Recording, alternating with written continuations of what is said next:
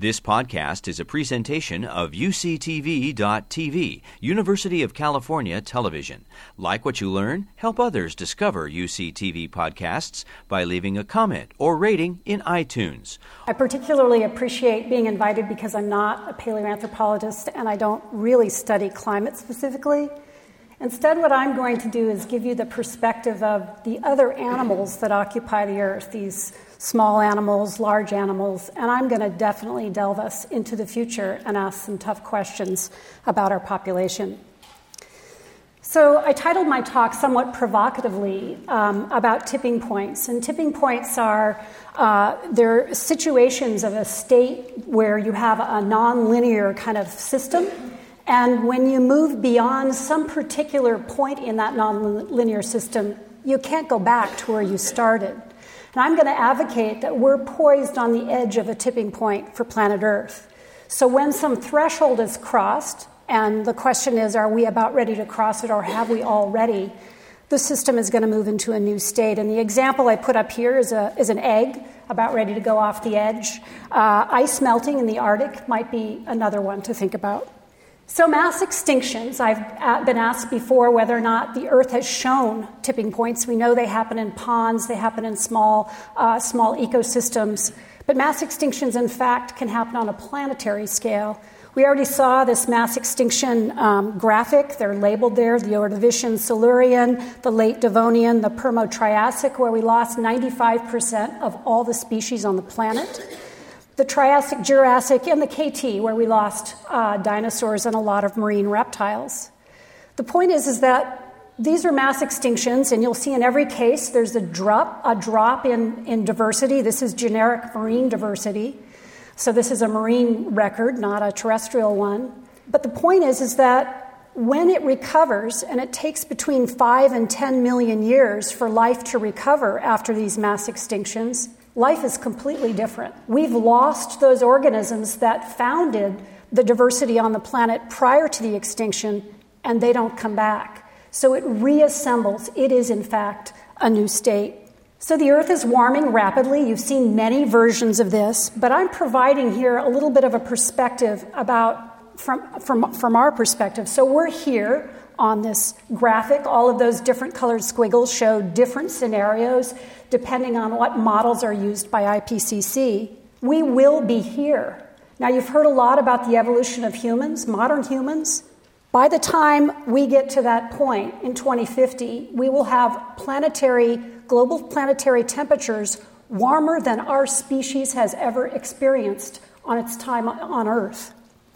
And if we happen to make it to 2100 and to temperatures somewhat above 4 degrees, Earth has not been as hot as, as that projected temperature in 14 million years. Now, the perspective is, and this is one I'm giving you mammal species don't live that long. We don't have mammal species on the planet that are 14 million years old. So the memory of this climate in the genomes of these species is gone. World population is still growing. Now, there, is, there are, will be 9 billion people on the planet by 2045. So, 2045 here, there will be 9 billion people. And if we don't, if we continue at, these are current fertility rates shown in that upper blue, current fertility rates. You can imagine, I mean, 15 million people on the planet. Unbelievable. In fact, fertility rates are slowing but not fast enough. We would have to, instead of replacing ourselves, a male and a female, with two children, we would have to go down to just 0.5 children per person to follow the lower blue curve. So, human population growth is the elephant in the room. It is tremendously uh, terrifying. So, even though the late Quaternary uh, transition from the Pleistocene, the cold, arid Pleistocene, to the warmer, uh, more wetter Holocene, is not exactly analogous and, in fact, very different in many ways to the kinds of climate we're experiencing today. In fact, there are two similar features. One, we are warming the environment as we move from the Pleistocene to the Holocene, and we're also expanding the as humans, we're colonizing the globe. So, those two features are, are, in fact, something we share with what's happening today. So you heard a little bit about these dramatic uh, warming and cooling events. Here's the Bølling-Allerød, and then followed by an abrupt Younger Dryas, a cooling event that saw the extinction, for example, of Irish elk in Ireland as that environment cooled rapidly. And then we end up into what's called the Holocene, or really about the last 10,000 or so years of relatively constant temperatures. However, we expanded in this, this latter part of the Quaternary you know, we left Africa around 200,000 years ago. We colonized, uh, we colonized uh, Europe and Asia. We colonized Australia somewhere between 40 and 60,000 years ago. And then we made it to the Americas last, somewhere between 13 and, and 35,000 years ago. Now, with our colonization of these isolated areas, we caused extinctions. This is a, a, photo, this beautiful image is the menagerie of animals that used to roam in North America and are now no longer here. There are, you know, gomphotheres, giant ground sloths, glyptodons. Um, there's the giant bison, camels, which basically evolved in, the, in North America, left colonized Asia, colonized South America, and went extinct in North America. And then horses, which again have millions of years of history in North America and went extinct and only to be recolonized by Spanish explorers. Historically, about half the world's large animals, animals larger than 44 kilograms or about 100 pounds, uh, went extinct at this time. Incidentally, um, humans are about that size. So it's not just our impact that cause change in animal distributions and abundance. In fact, there are some small mammals like this bog lemming that went extinct at this Pleistocene Holocene transition. So we know that uh, ice covered much of uh, Canada and and there, were, there was no place for these bog lemmings to live. Every one of those black dots you see in, in North America were occupied by bog lemmings during the Pleistocene. They're no longer found really in the lower 48. In fact, what they are, they're, they're occupying this orange range up here. They are really a, a, an Arctic, circumarctic species. So they responded as you'd expect a species that likes a relatively cold environment. As the ice left, they tracked that environment northwards. But not all species responded that way. These are two images uh, of two species that are found in a cave called Samuel Cave that I excavated several years ago in Northern California, shown by the black dot there. These two species didn't really respond north. In fact, they contracted their ranges to higher elevation, but also much wetter environments that's currently found in Samuel Cave today, which is located on the, uh, the shores of Lake Shasta. So these animals, the mountain beaver, it's not confined to mountains, nor is it a beaver. Um, it is the remnant, the last species of what was a very large group of species in the family Aplodontidae, which is a, a very ancient North American uh, family of rodents, and it is the only species left in the family today. Um, it cannot, it's very primitive, and it cannot concentrate its urine. And so it has to be by running fresh water all day, all the time. And so you find them confined into very dense, old growth Douglas fir forests along the coast and the Pacific Northwest, a very ancient lineage that is threatened by warming temperatures and uh, uh, dry conditions.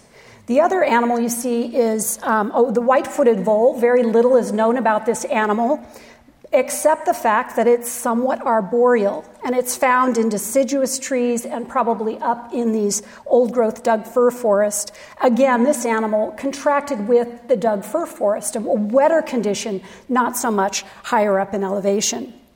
Animals today are moving poleward, just like they did in the Pleistocene. This is a range map of uh, the current distribution in, in 2013. The black line is the current distribution of the armadillo. The armadillo is related to that glyptodont, that giant uh, thing I showed you in the previous slide. It's a South American animal and it is expanding. It made it across the Rio Grande in 1850 and it's expanding northward. It's limited by winter temperatures. So if there are 24 freeze days or more, this animal can't survive. Its young can't survive. And what's happening is as our North American climates are warming, this animal is progressively colonizing further and further north. And so what you see, not the X's, but every other symbol on this, are, are instances where armadillos have advanced beyond their 2013 uh, static range. Be interesting to know uh, where they are after this winter. However, the thing about this that I want to point out is not just that animals respond the way you predict they would based on what we know from fossils, but the other thing is this particular animal, the armadillo, is the only mammal we know about in the world that carries leprosy. And so, this is an example of these unexpected synergistic things that can, in fact, impact humans in ways we don't anticipate. Actually, they got leprosy from us. Leprosy evolved in, in Asia, mostly, most likely India, and they contracted um, uh, leprosy from us probably somewhere around Louisiana. But this animal can transmit uh, leprosy to humans as well. So, similarly to what I explained to you about um, the mountain beaver and the white footed vole, animals will find their proper environments. And so, it's not just that they move further north, they, as warming conditions prevail and as drying conditions prevail, they'll also move up in elevation. So many of you might have heard about the pikas. This is uh, the, uh, one of the Asian species. There are, in fact, 28 Asian species, species of pikas. They're related to rabbits and hares. They're just the most wonderful thing to work with. They have this enormously interesting physiology. They have a resting body temperature of about 104 degrees, and they live really high. In the Himalayas, they live above 15,000 feet. Now, the problem with, so we've been studying these particular animals all along uh, the Himalayan front in India and Nepal, and it turns out that only some of these species can tolerate the hypoxic conditions that are characteristic of that high elevation. So these particular animals, and in fact, they've shown to be moving up much more rapidly than uh, American pikas, which have moved up around 150 meters.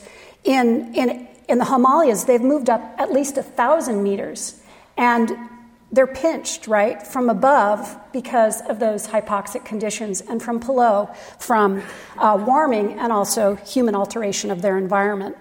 Now, another kind of unexpected example, and again to demonstrate just how, what ecosystems mean in terms of how species are connected, this is the map you see on the left is a map of the distribution of, on present, the whitebark pine distribution in North America.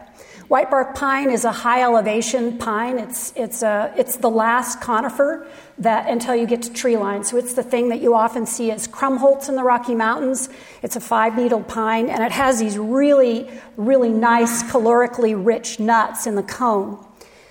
If we just look at climate models for the distribution of the whitebark pine, and you can go to 2030, 2060, and 2090, you can see by 2090 there's barely any whitebark pine left in the lower 48.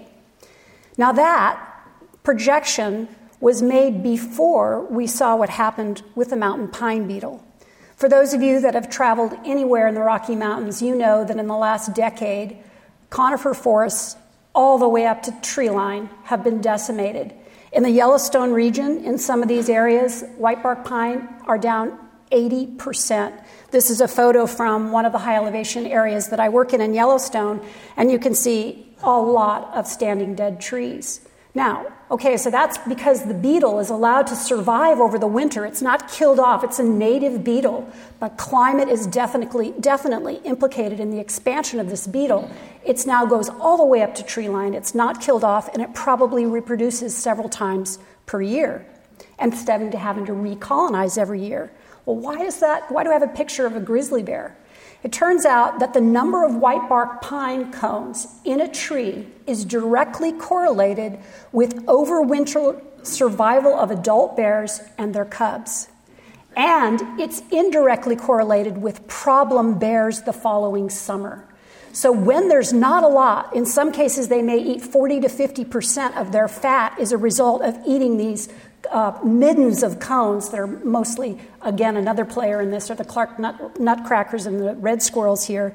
But the, these grizzly bears need this to pack on the fat. And what happens is they come out of hibernation earlier and they start getting into trouble looking for food in human uh, dwellings. So, again, an unanticipated and kind of surprising but very major impact from climate, uh, climate change. The other thing that happens, and this is, these are data, I'm not showing you the actual data, but during the Pleistocene Holocene transition, one of the, there were lots of different small mammals in the Samuel Cave site in Northern California I talked about, but the animal that just took over that site is the deer mouse, Peromyscus maniculatus. And in fact, this animal has dominated the entire Holocene assemblage. So the community structure of small mammals changed just, uh, and, and, this is not due to human hunting, this is due to the fact that there are uh, many more disturbed environments in the Holocene. They ha- this animal has very high intrinsic rates of growth. They don't care what the environment is, they don't mind if it's just been burned, they don't mind if it's the edge of a field or if it's an old growth forest. They like disturbance. This animal is the most commonly trapped small mammal uh, in North America. So if you lay a trap out there uh, anywhere outside of human habitation, you're likely to catch this guy. It also tends to carry a lot of diseases. So this is a weedy species and it thrives uh, with human environments. And the specialist species are the ones that take a nosedive. Now, I'm sure there are some of you that are gardeners here and they don't consider this pocket gopher as a particularly favorable friend in their garden. But in fact, these guys took a hit at the end of the Pleistocene. This is a pocket gopher. It has fur lined cheek, cheek, pouches and it stores uh, its seeds and digs. In fact, this is a specialist species. It is so energy expensive, energetically expensive to live underground. It takes between 360 and 3,400 times the energy to do this than to, to move the same distance above ground. This is, by any accounts, a very specialist species. So they decline. Humans are directly causing the extinction of animals. We've lost uh, or are threatened to lose almost a quarter of our species. I just read an article that said we're about a third of our bird species in Europe are threatened. Most of these are from hunting. We're about ready to see the loss of elephants in the next decade or two. One out of every 12 elephants was killed in just the last three years. This is a crisis. 51% of humans uh, of the terrestrial land has been co-opted for human use. The only places left on this map that aren't shown in purple are deserts and tropical forests. Those are the, the you know the least easily easily uh, farmed land on the planet, but they're also in some ways, especially the tropical forests, some of the most important. Everywhere else, we have made a mark. We have an extinction debt, and we will lose a lot of biodiversity in the near future. I get asked a lot can speciation rescue biodiversity? Absolutely not. Species take between two and five million years, this is mammal species, to evolve. So we can, we can cause them to disappear in a decade or two, but it takes millions of years to accumulate the diversity we might have lost. So, how do we avoid this tipping point, this planetary tipping point? We increased energy conversion, obviously. We stall habitat loss. We increase global cooperation. This has got to be done globally, and we stabilize population growth. And finally, how do you stabilize population growth? I get asked what is the most, in my opinion, the single most important thing for us to do is to educate women globally. And the reason is because as education goes up, fertility rate goes down. The, the more girls that are in school, secondary school, the number of years is really important, the more fertility rates go down. And interestingly, GDP and, and poverty rates um, also go up. Human innovation is remarkable. We can see the origin of the universe. I can't believe we can see the origin of the universe, and we can see ourselves and our beautiful planet from space. Why can't we avoid the next tipping point? Thank you.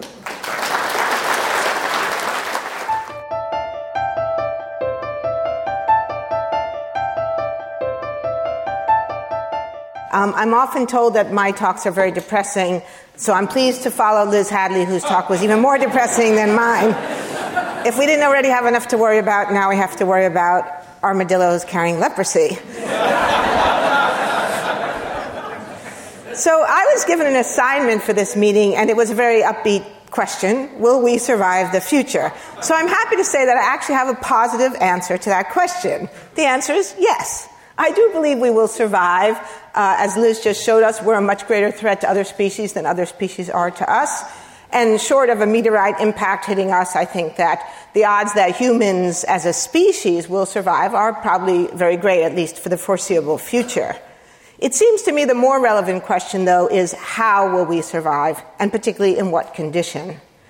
Anthropogenic climate disruption and its companion threat of ocean acidification threatens to reverse the developmental gains of the past 50 years, decreasing the quality of life in wealthy nations and pushing still more of the world's poor, as well as other species, to the edge of survival.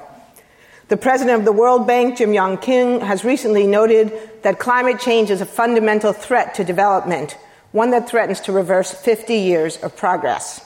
So, what will a future of unmitigated climate change look like? Not just physically, but socially, economically, and politically? This was the question that Erik Conway and I set out to answer in our book that also has a very optimistic title The Collapse of Western Civilization. The book takes place in the year 2393 when a historian looks back on our present and asks the question how was it that they knew so much about what was happening to them, had so much good scientific information, and yet did so little to prevent it? The year is 2393. The occasion is the commemoration of the Great Collapse of 2093. I wanted to read to you from the book, but time doesn't permit that, so I'll just summarize the, artic- the argument and hope that you'll go and buy the book, which only costs $6.95 in its Kindle edition. so, first, our historian recounts what happened in the Great Collapse. It begins with the collapse of the West Antarctic ice sheet, and this physical collapse then ramifies into social dislocation and the collapse of economic and political systems. Then she tries to answer the why question. Why did people let this happen? And she argues that the grip of free market ideologies, combined with scientists' failure to communicate what was truly at stake, created a disabling paralysis. So, my question today is how do we avoid that future? The question of what kind of future we will have is really the question of whether we are capable of addressing the problems that are before our eyes. And this, of course, is not a new question. Indeed, I would argue it's the Malthusian question. In 1798, as most of you know, Thomas Malthus asked the question Can the Enlightenment project work? By that he meant, can we reasonably expect to improve the condition of mankind? And his short answer was no. And for this reason, Malthus is often, often considered an anti Enlightenment philosopher. He rejected as impossible and even misguided the Enlightenment aspiration to achieve the perfectibility of man and of society. He even doubted the possibility of long term and sustained improvement. Now, most of us also know why Malthus came to this pessimistic conclusion. It was what he called the positive checks. Positive in the sense of absolutely positively certain. And those were the checks of famine and disease and the misery and mortality that ensued from them. Now, most of us also know that happily Malthus was wrong. And it's generally taken to be received wisdom that the main reason he was wrong was because he failed to appreciate the empowering effects of technological innovation. The 19th and 20th century saw technology enabling a number of key developments that helped to stave off the Malthusian disaster that he imagined. The most important, of course, was increased food production, but also, arguably equally important, better public health through sanitation and vaccination, which led in turn to the greater survival of children. And the survival of children, along with the education of women and the development of technologies, available technologies of population control, allowed many of the nations of the world to bring their fertility rates down without the misery or vice that Malthus feared. Because of this success, because of how much technology played a role in the development of the Western world in the last 250 to 300 years, technological success has become a foundational tenet in many of our beliefs. Particularly those of us living in wealthy, industrialized, technologically endowed nations where we have benefited the most from these technological successes. Indeed, our belief in technology is so foundational that we can name several philosophies that express this belief. So, for example, technophilia, the love of technology, cornucopianism, the belief in the continued productivity of technological innovation, technofideism, or faith in technology, and more recently, something I've been calling disruptivism, a belief in the power of disruptive technologies. In fact, these philosophies are so powerful that some of them even have their own Bibles. So some of you are familiar with the Bible of cornucopianism, the book The Resourceful Earth. Now, one of the things that I find most interesting in, about faith and technology is that it cuts across party and ideological lines. In fact, I would argue it's one of the few things in Western culture that does. So the cornucopians are mostly conservatives and neoliberals. They have confidence in human ingenuity and the capacity of the marketplace to do its magic. The techno fideists tend to be traditional Republicans, Democrats, and what I call paleo liberals, as opposed to neoliberals. I guess we have to have meso liberals too, but I haven't figured out who they are yet. Techno fideists tend to believe in government investment in technological R&D. And then there's the disruptivists, who I haven't quite figured out what they believe in, but they talk about the need for disruptive technologies, but without specifying how those technologies come to exist.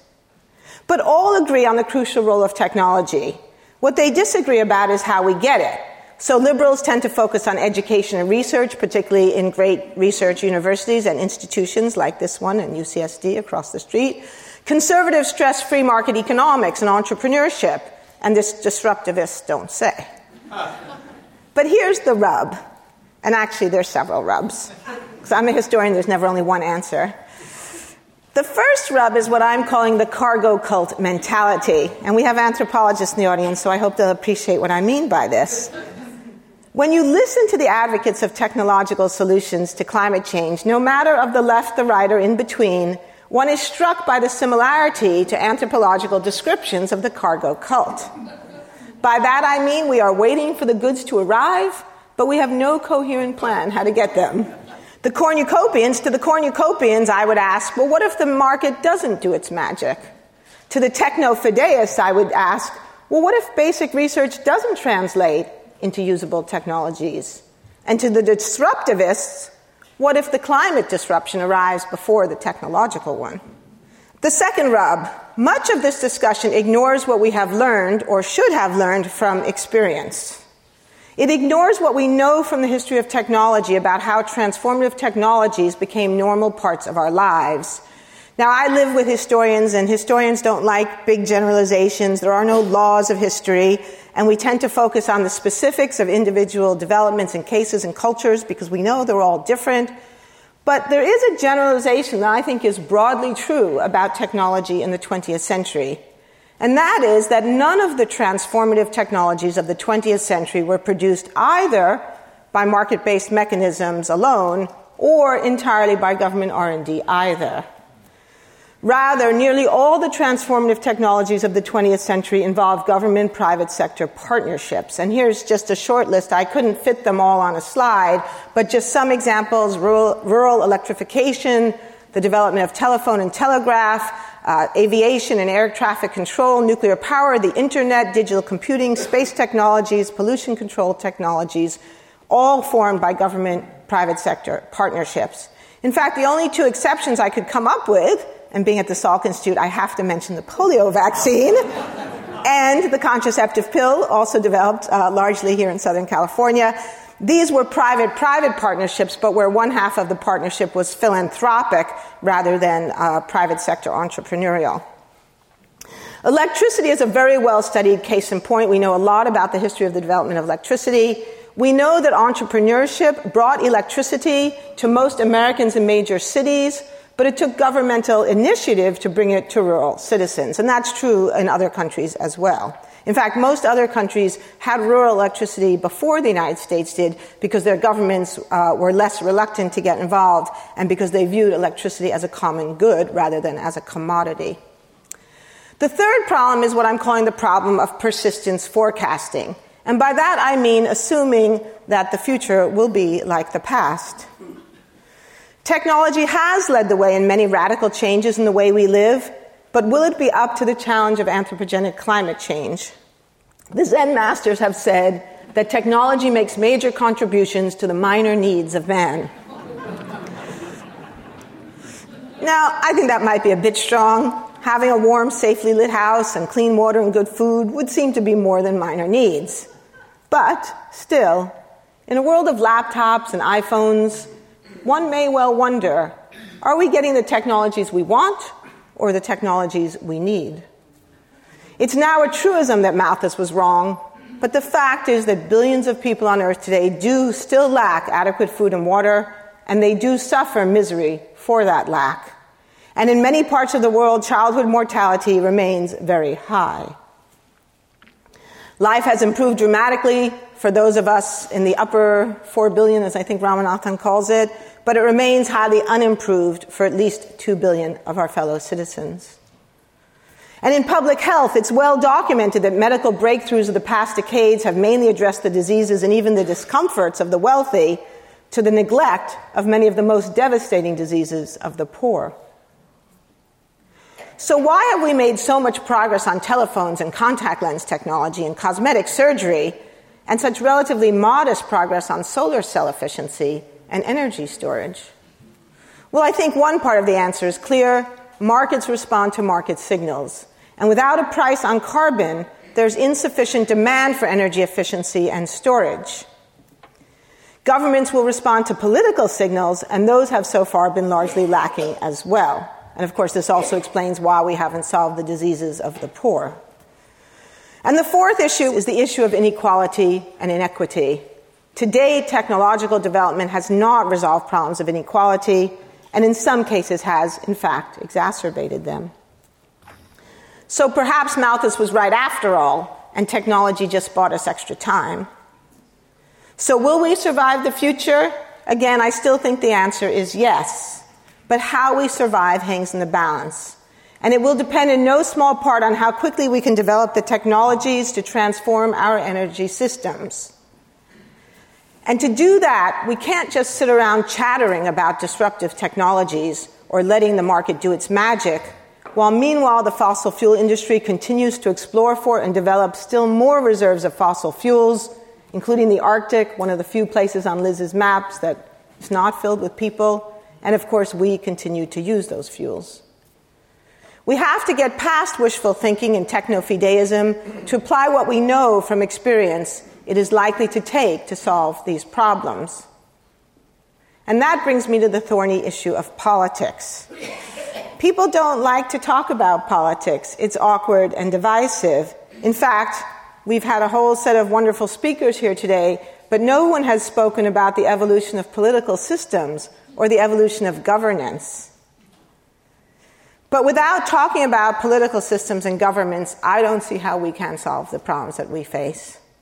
Now, many people have seen an analogy between our problem, our problem of relinquishing dependency on fossil fuels and the 19th century problem of relinquishing dependency on slave labor. Interestingly, some of the people who invoke the need for disruptive technology to solve climate change are the same people who invoke this analogy with the disruption of ending slavery. But slavery was not ended because of disruptive technologies that eliminated the need for slaves. It was ended by a disruptive politics that included acts of terrorism of illegal sheltering of escaped slaves, and finally culminated in a tragic, bloody military conflict. Now, few of us are prepared to break the law to stop disruptive climate change, and I'm not advocating that we necessarily should. And I've certainly heard many of our colleagues criticize climate scientist James Hansen for, quote, crossing a line and, quote, becoming an advocate because he has been arrested protesting the Keystone XL pipeline. I do not know whether what Hansen is doing is right or wrong, or whether it will make a difference or not, and of course, no one does. But as a historian, I will say this. Most of us in the climate science arena have been focused on science and technology, and to a lesser extent on the business side of business as usual. But what may matter most, what may be most urgent, and what may actually determine the question of how we survive is whether we can create and sustain a disruptive politics. Politics makes nearly all scientists very uncomfortable. We don't want what we do to be politicized, and we are afraid of being seen as political. But it seems to me very unlikely that we can solve climate change with politics as usual. And it seems to me also very unlikely that we can solve climate change without, with our scientific thinking as usual either. And so maybe the time has come to think about that. Thank you very much.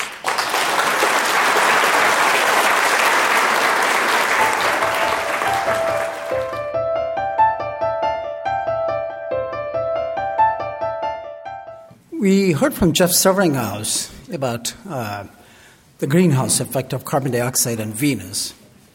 And that brought me fond memories when 45 years ago I got started in this field by taking the quantum mechanics of the carbon dioxide molecule and trying to figure out how it maintains the climate of Venus and Mars.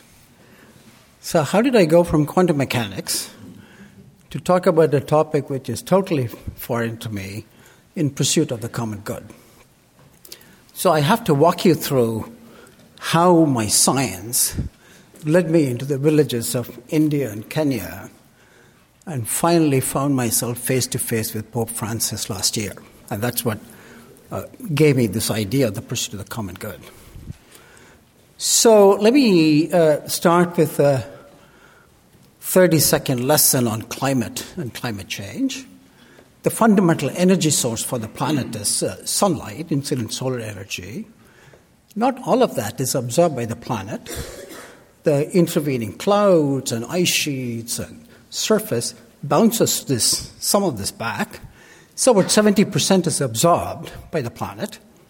That heats the planet and it gives off this energy in the infrared wavelengths. We call it heat radiation, infrared radiation. But not all of that can escape to space. The intervening atmosphere, particularly water vapor and carbon dioxide, acts like a blanket and traps this heat. In fact, the blanket is a good analog, if not a metaphor, that the blanket keeps you warm on a cold winter night, not because it gives off any heat, it traps your body heat. That's exactly how these gases, uh, you know, trap the planet's infrared heat, which is what we call by greenhouse effect. Nature gave us a thick blanket, and later I'll tell you how thick that blanket is. So without that, the planet would be so frozen beyond anything we have seen in the ice ages, which Jeff showed us. So now, what we've been doing is adding to that blanket, making that blanket thicker. So the first of this, we heard about it, carbon dioxide, and, and it, that was worked out more than 100 years ago by Svante Arrhenius, the famous chemist. He did some of the most definitive calculations in 1896 I know this paper very well because the Swedish Academy at the 100th anniversary invited me to write a detailed critique of this. So, for nearly 80 years after the publication of this paper, we thought carbon dioxide was the only molecule causing the greenhouse effect. In fact, many talks today focus on the CO2. After I finished graduate school, I stumbled on this totally a shocking and surprising discovery given for myself that we were releasing other compounds, particularly chlorofluorocarbons, CFCs, and my work showed bringing, taking again, the, starting from the quantum mechanics of the CFC molecule, addition of one molecule of CFC has the same greenhouse effect as adding 10 to 15,000 molecules of carbon dioxide. This is, mind you, purely synthetic gas used as refrigerants and propellants, but the CFCs were also involved in damaging the ozone layer. So the Montreal Protocol in the 1980s phased out, banned the use of chemicals after the discovery of the Antarctic ozone hole. Just in the last five years, my work was recognized, and the economists called the Montreal Protocol as the best climate mitigation strategy. Because my work had shown if he had not banned CFCs, the CFC alone would have caused a half a degree warming so far. Okay? So now, let me go to the real gorilla on the table, which is carbon dioxide. You know, the, the theory is being attacked So the key thing is remember, any theory is judged by its predictions. So in 1980, I teamed up with the famous meteorologist Roland Madden. We took the observed climate fluctuations, so, so called noise, and said, when will we detect the signal, carbon dioxide warming? So we predicted if the theories, Arrhenius theory was right, we should see the warming by year 2000. As you have seen, it's after the 1990 to 2000 period where I've shown the shade, where the warming rose above the background noise. In fact, thousand scientists said, finally, we are seeing the human induced warming. So, there, a forecast came out to be okay. So, for the last 30, 35 years, I've used varieties of instruments. The one I show on the left hand side is the satellite, which I helped design that with three other scientists at NASA. We were looking at the regulation of the heat flow in and out of the planet by the atmosphere. More recently, we developed this unmanned aircraft to look at how that heating from man made pollutants is really warming the planet. So let me walk you through. What we did was using these to track down each of the prediction by models and theories and see are they coming to true. So the first thing we went after is what's called the water vapor feedback. Remember, I think Jeff showed, several talked about the warmer atmosphere holds more moisture. But water vapor is the most powerful greenhouse gas. So we determine the greenhouse effect directly simply by we have estimated the infrared radiation coming from the ocean. It's basically given by the Planck's blackbody law. Then we were measuring the heat escaping to the top of the atmosphere and difference the two to look at the thickness of this blanket. What you see here in the tropics is where the blanket is its thickest. Our unit for measuring the thickness is watts of energy trapped. So, why is so much greenhouse effect happening in the tropics? It's warm and humid, water vapor greenhouse effect. But we were not satisfied with that. We wanted to see, as the planet warms, would the greenhouse water vapor increase? So on the right hand side, you see, I'm not going to go through step by step. Every year, the planet does a spectacular experiment. It's the entire planet, when you average, it's hottest during August and coldest during February. Remember, August is winter in the southern hemisphere. So when the temperature increases, we found with this satellite the greenhouse effect increased exactly as predicted by models. And then you ask, why did that increase? That's the last bottom panel. It's because the water vapor increased as the planet temperature increased. So, why is the water vapor increasing? It's basic thermodynamics. The vapor pressure of moisture above a body of water increases exponentially with temperature. So here it is. Arrhenius was the first to suggest it. The next was another theory which was done by a Russian climatologist, so-called sea ice albedo. Charlie Kennel already showed that. This took me 30 years to start from the launch of the satellite to come to this. It was uh, one of my graduate students' thesis work. So, as the Arctic sea ice retreated, what the climatologist said is you know, the ice absorbs only 50% of the sunlight, it bounces everything back. That's why it's white. When you melt the ice away, you get this sudden tipping point, you see the dark ocean. And we documented that exactly how much energy. And that energy increase, although it's in a tiny part of the planet, Arctic, was so large that was equivalent to one fourth of the greenhouse effect of CO2 increase. Okay, again, this was suggested, but the magnitude of the feedback is much larger than what the models were using. The last one I want to mention to you one of the key things we are after is is the warmer planet going to be more cloudy? Why is that an important question? Clouds are one of the most powerful regulation of, regulators of sunlight. The clouds are white because it's reflecting 50 to 70 percent. In our planet, both in the northern polar region, southern polar region, this massive extratropical cloud system. Remember, that's what you see when you fly across in the Pacific Atlantic, thick white. They are the refrigerants for the planet what we are finding is you know, think of them as two white umbrellas. They are shrinking. letting in more sunlight into the tropical ocean, Get an amplification. So when we put all of these together, remember I forecast in 1980, boldened by the success of that, we made two forecasts seven years ago that we have already dumped enough gases to keep the planet by two and a half degrees. We have only seen about one third of it. The other thing, which is what made me go after the pursuit of the common good, said we are going to hit this two degrees, not what people are saying 100 years from now, around the corner, 30 to 40 years from now. Okay? So the so called two degrees is facing us already. So, how do we slow down the warming? Of course, you know, most of the studies talk about cutting down CO2, which I agree with. So, we came with a number to reduce the long term warming, you got to stabilize the CO2 below 440 ppm. CO2 is already at 400.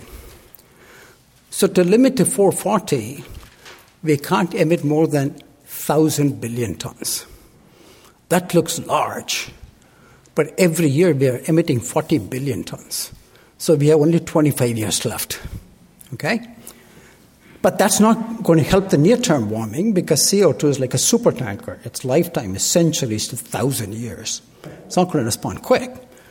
So remember my work on the CFCs, that's put as HC, halocarbons. That's a family of chemicals. And after that work in 75, we came with numerous other pollutants. Ozone, it's called smog. Methane, we heard about it. The other is black carbon. It is soot, the dark stuff which comes from diesel. It's not a greenhouse gas, it's a particle that absorbs sunlight. Much of my work with UAVs was to track that. But we have technologies to cut them down, and their lifetime is few weeks to a decade.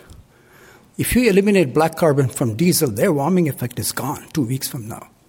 So we said if you cut these pollutants with existing technologies, we can cut down the rate of warming in the next 30 years by nearly 50%.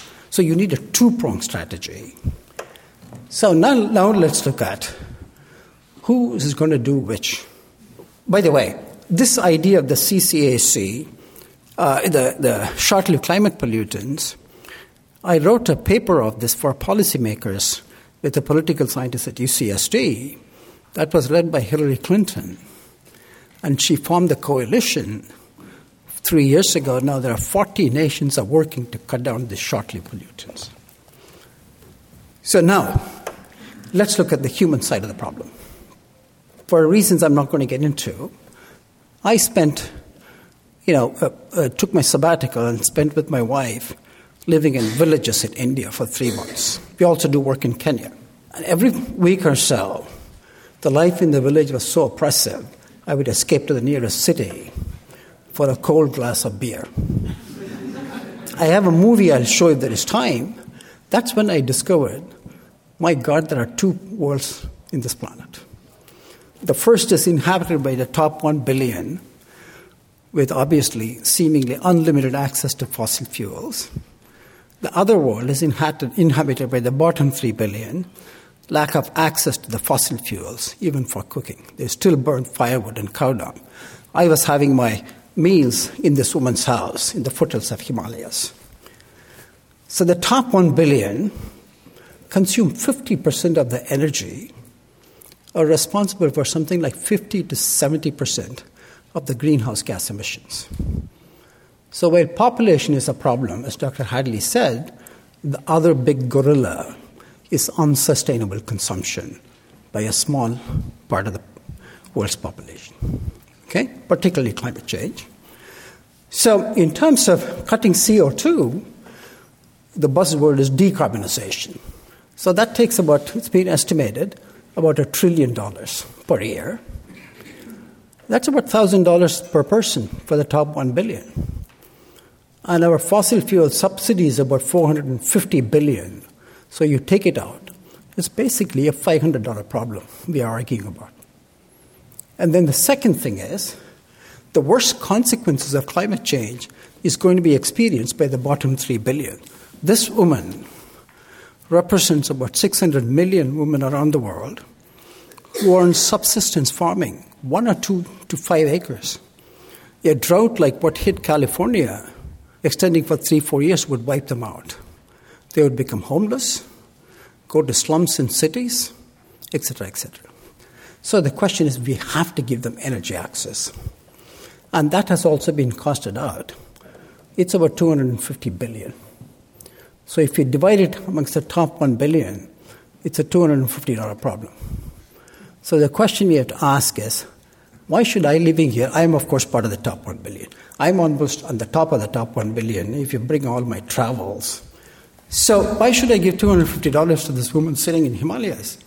If I don't do that, she climbs on the fossil fuel ladder. Her consumption, fossil fuel, go up by 30% another 12, 13 billion. So, purely selfish reasons, we want to provide energy access, but we know if you throw 250 billion, it's not going to reach them, right? So, we started a project called Surya, where we developed improved cook stoves to cut down the emission.